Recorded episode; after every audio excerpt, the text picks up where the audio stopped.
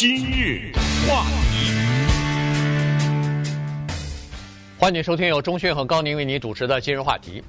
昨天呢，前总统川普在他的这个社群媒体上啊，这 Truth Social 呢，呃，他上头就说了啊，说他确实收到了联邦的这个特别检察官 Jack Smith 给他的一封叫做调查通知函啊，然后呃通知他说他现在是这个联邦方面进行调查的对象啊，调查什么呢？调查2020年总统大选他失利之后啊。呃，认为自己的这个呃，就是大选呢，等于是被呃作票啊，对，被舞弊啊，所这个呃，就是所侵蚀了哈，所以呢，呃，把他的胜利给夺走了。于是呢，他想方设法想要保住自己的权利，而且采取了一些行动。那么这些行动呢，是不是违反法律？现在在进行调查，所以他就变成了这个调查之中的一个主要的人物。呃，而且涉及到二零二一年一月六号冲击国会的这个事情啊，所以呢，呃，这就等于是 Jack Smith 这个独立检察官啊，对他发出的第二封这个通知函了。第一封就是有关于他在海湖庄园和他自己的住所里边，呃，这个不当的保存或者说是拿走了这个政府的机密文件嘛，呃，然后那个调查函他接到了大概几天之后。就对他提出了三十七项起诉啊，所以这次的调查函来了以后呢，人们就猜测说，可能过几天，最多大概几个星期，他又会被第二次由由第二个不同的案子被联邦呃政府呢，联邦检察官提出起诉。如果加上纽约州政府的关于所谓的财务问题和封口问题的话，那就是三个了啊。对。这第二所谓第二个就是第二个在。全国范围的是联邦这一个，这两个是第二个是叫做刑事罪的。对对对，那之前的那个是一个民事啊。对。这个第二个是所谓刑事，就是需要坐监狱的这种。那这个事儿呢，值得我们稍微分析一下。我们先看一看昨天川普在他的平台上是怎么说的哈。这个一小段文字特别展示出他这个人的个性。首先，他整个的在这个短。信息当中的第一个字是精神错乱，嗯，啊，他用的是精神错乱的杰克史密斯，他是拜登司法部的这个特别调查员，发给我一封信，然后一个括号，你看看，又是在礼拜天晚上，然后惊叹号，什么叫又是在礼拜天晚上？那就是上一次也是礼拜天晚上啊，嗯，他对这个非常不满，你挑这个时间你好好挑啊，挑了个礼拜天的晚上呢？好，这然后接着来说，这封信说，我成为一月六号大陪审团调查委员会的一个叫做调查对象 （target），嗯，或者叫做调查目标，看你怎么翻译了哈。因为这封信本身是就是叫调查对象通知信，然后接下来他继续说了，他说他只给了我四天的时间。让我去到大陪审团那里去报道，这个几乎无一例外就意味着逮捕和起诉。嗯，完了，就这个。那么我们先讲讲这个逮捕和起诉这回事儿。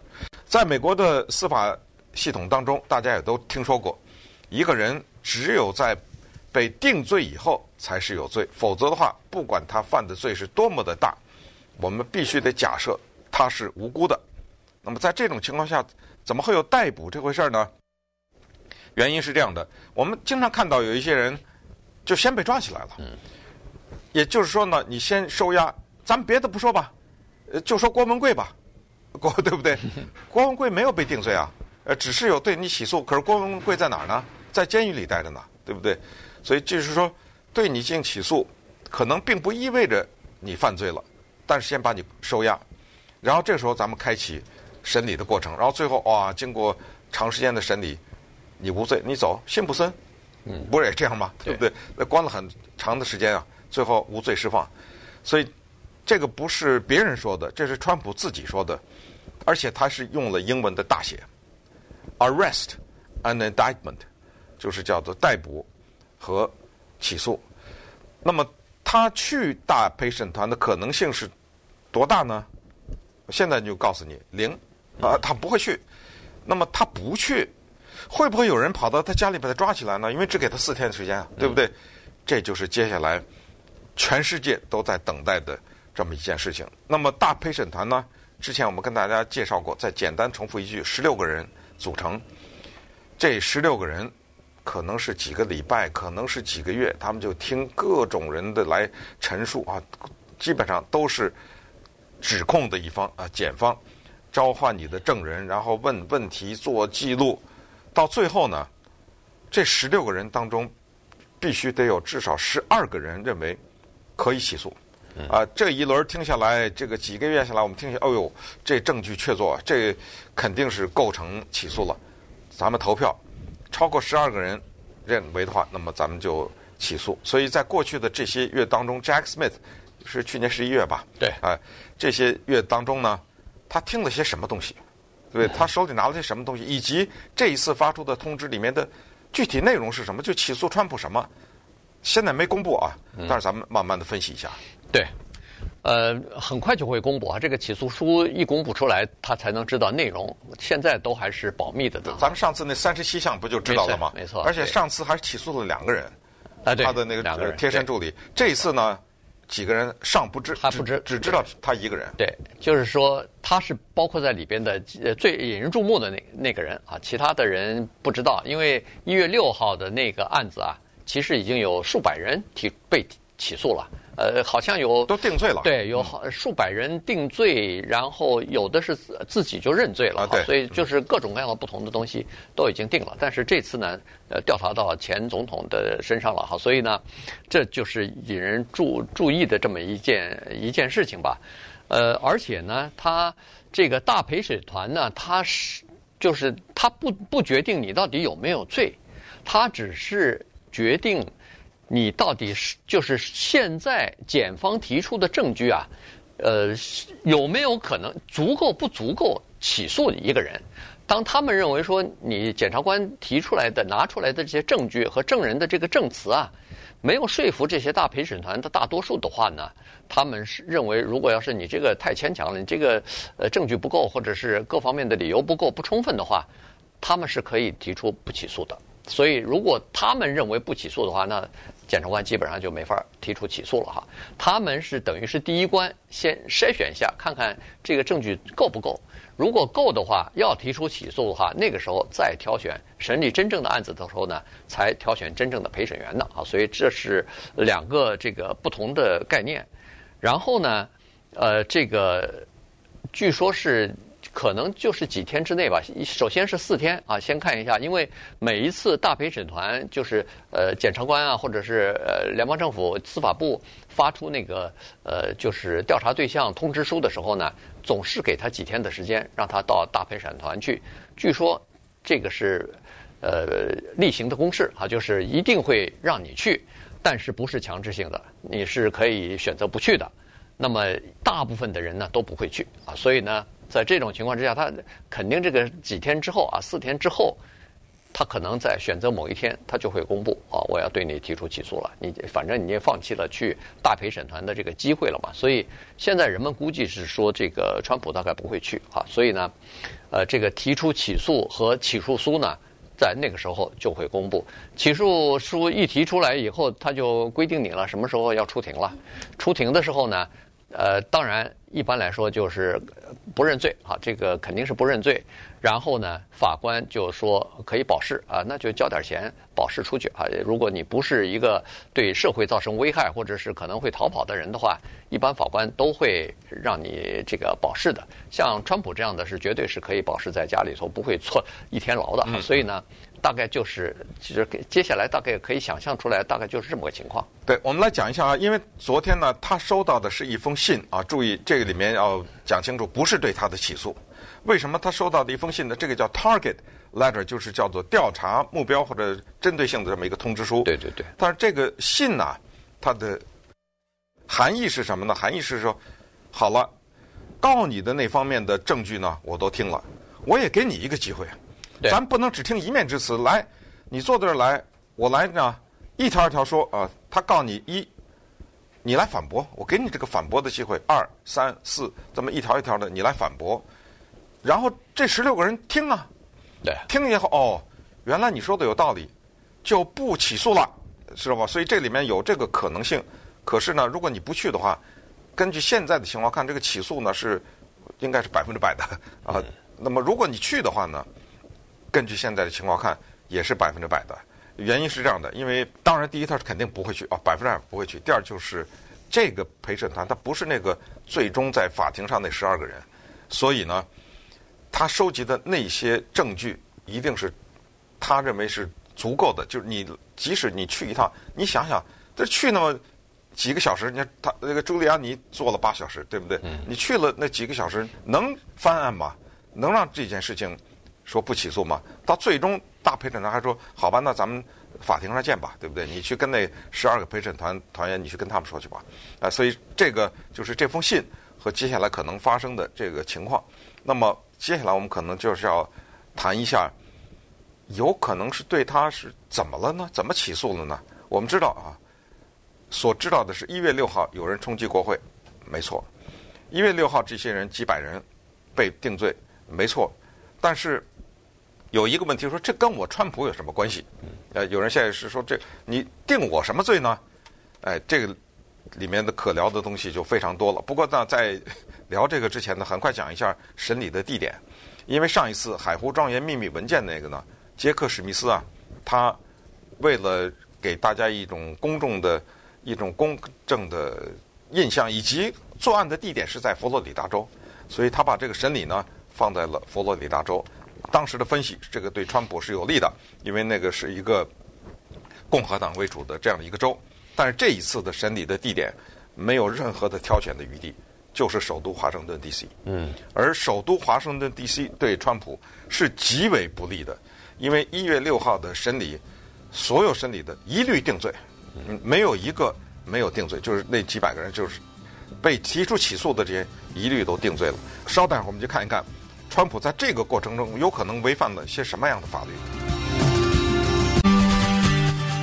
今日话题，欢迎你继续收听由中讯和高宁为你主持的《今日话题》。这段时间跟大家讲的呢是，呃，这个联邦独立检察官 Jack Smith 呢写了一封，就是发了一封这个呃调查函啊给川普，说是他现在正在被联邦政府所调查。那这封函的意义呢，就是有可能。或者说，很大概率的事件呢，就是呃，川普最终将会被提出起诉啊。所以呢，呃，这个事儿今天跟大家稍微的来聊一下。那他在什么哪些方面可能会被提出起诉，或者有可能违反了法律呢？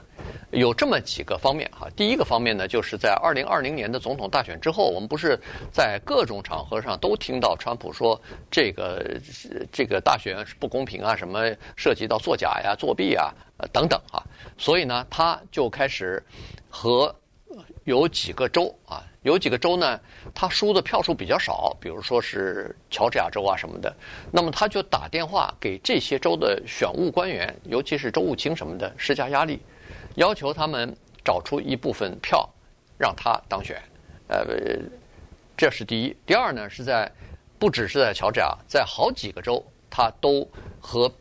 其他的人，包括他的支持者，一起设法要弄一些假的票出来，然后呢，作为他的支持者啊，这个这个又是一项东西啊。第三就是，呃，一月六号的时候，呃，呼吁他的支持者到国会去这个游行啊，到国会去抗议，而且呢，他还这个要求他的叫做副总统啊，Mike Pence 推迟。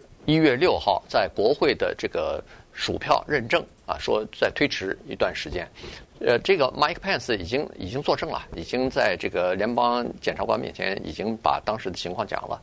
所以这一些东西呢，如果都坐实的话，那他就是违反了联邦的选举法了。对，这里面每一个违反的项目当中呢，都有一些。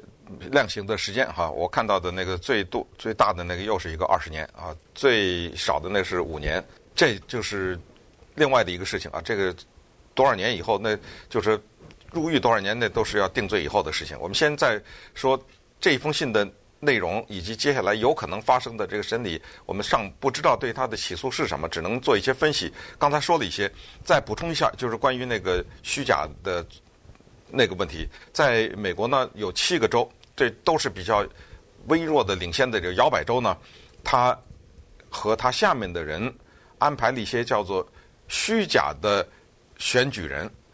我们知道。选举人就是有的是市长啊，有的是什么议员呐，啊，有的是一些委员会的主席啊之类的，他们是选举人。呃，这选举人呢，构成所谓选举人团，然后最后由呃大众投票了以后呢，由各个州的选举人他们最后再投票，在这个州投完以后，把这个交到国会去，那就是发生一月六号啊，在一月六号的时候，就是国会啪一认证完了，这一次选举结束，谁获胜谁败选就完了。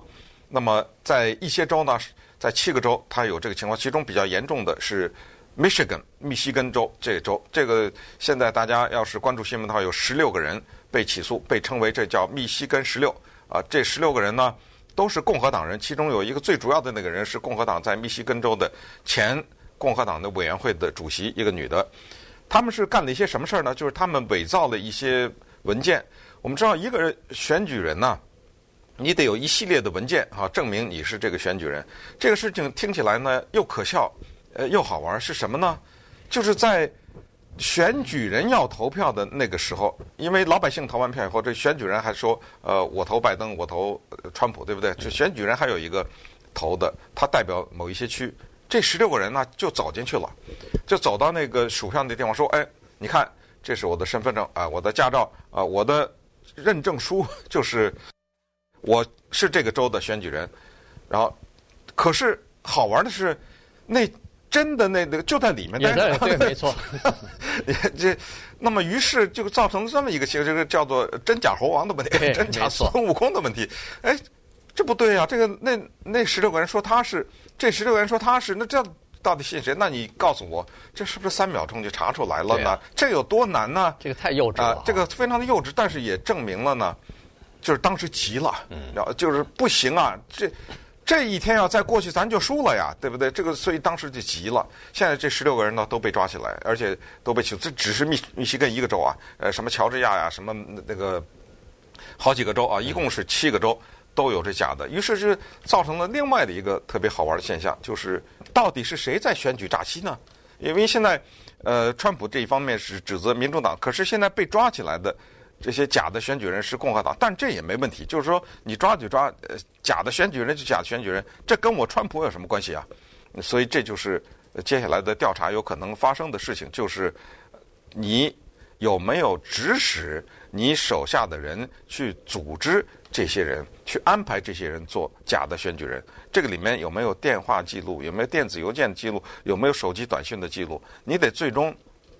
把这东西牵到我川普的身上啊，否则就算他是假的，那跟我有什么关系呢？所以他们这个大配车他掌握了什么样的证据，这个咱们不知道啊。但是呢，他们要做的调查的方向就是，你川普到底知道不知道你这个选举是落败了？嗯。呃，如果你知道的话，那么接下来你在国会前面最后一月六号那天讲的这些话和之前包括到今天啊讲这些话，那么。都是证明你这里面有诈欺或者撒谎。第二个就是叫做募款诈欺，因为在选举落败之后，他立刻在社交媒体上发表声明，他说这个选举是舞弊的，请大家募款，我们要用这个款项呢夺回正义，就是要把这个美国的选举的结果呢再拿回到我们的手中来。短短的时间内就募款募到了一呃两亿五千万美元，这两亿五千万美元呢，现在被指控，第一是通过诈欺的手段募款，因为你这选举没有诈欺，你硬硬要这样说你募款。另外后来就发现其中有有一部分，我看到的一个数字是二十万，本来是说这个是用在推翻选举结果的，但是它用在了别的方面，啊、这个又是构成所谓选举诈欺。另外就是所谓阻碍司法，反正就是东拼西凑啊。项目还挺多的，对对，所以呢，这个其实，呃，在那个之前，就是有一些证人，他不是接受了联邦大陪审团或者接受了这个 Jack Smith 呃独立调查呃独立检察官的这个询问嘛。那么询问的过程当中呢，其实有一个经常会问到的问题，就是当时川普的这个叫做。呃，精神或者心理状态是什么？哎，就是你他到底是不是真的知道自己在大选当中已经输了？他但是嘴上不承认，还是他就是坚信自己没输啊，就是因为是因为舞弊所造成的，呃，这个结果他输了。呃，这个跟那个最后的所有的东西呢都有一些关联。就是说，如果他从心里头打心里头就不相信选举出来这个票数的话，那他后来比如说一直在各种场合说他的那个二零二二二零二零年的那个选举是不公平啊，是这个作弊啊等等，在这种情况之下，那他如果自己坚信是这个的话。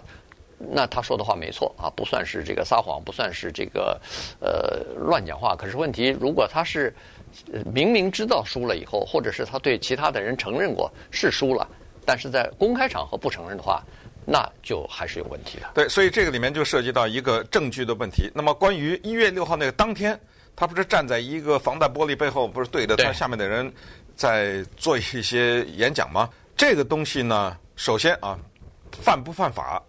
他讲的那个话呢，你把它一句一句的分析，嗯，应该是不犯法的，要要否则的话呢，就早就定罪了嘛。那么在这种情况之下，他站在那儿，现在为什么呢？因为现在对他的有可能指控之一是一个叫煽动，嗯，哎，煽动这个事儿就比较难证明了哈，因为说他是煽动呢，就是因为他说了什么 “go wild” 呀，什么让大家去呃到国会那儿去啊，说的这个话啊，说这个最好是大家。呃，要用，但是他用的一个词叫用和平的方式去抗议啊，去来对这一个选举的结果表示不满等等，以及后来事儿闹大了，他真的出来了，让大家回去，他真的出来了讲那些话，呃，尽管可能讲那些话不够力度不太够，但是到时候他也可以证明，他说，哎，我没有煽动啊，我让他们回去啊，所以在这件事情上，就是说煽动这件事情上，这大陪审团掌握什么样的证据，咱们现在还不知道。所以等这个就是等这个起诉书最后出来了，因为联邦检察官啊，他肯定也会权衡的。有一些东西证据不足的，他就不会提出来了。原因就是说，你提出来的话，最终也是那个陪审团不会接受嘛，哈。所以呢，他不会提出来。但是证据比较充足的东西，他可能就会根据那些呃那些事情呢，等于是做出他这个这个起诉来哈。所以呢，现在这个情况就是。目前大家都还不知道啊，不过，呃，在那个呃共和党里头呢，呃，就是二零二四年的这个总统候选人里头呢，大家的反应，这次的反应呢，比他第一次就是那个机密文件的那个时候的被提提出三十那是三十七项起诉的时候呢，要反反应要谨慎的多了。嗯，呃，第一开始的时候，呃，第一次那个三十七项出来以后，几乎所有的人。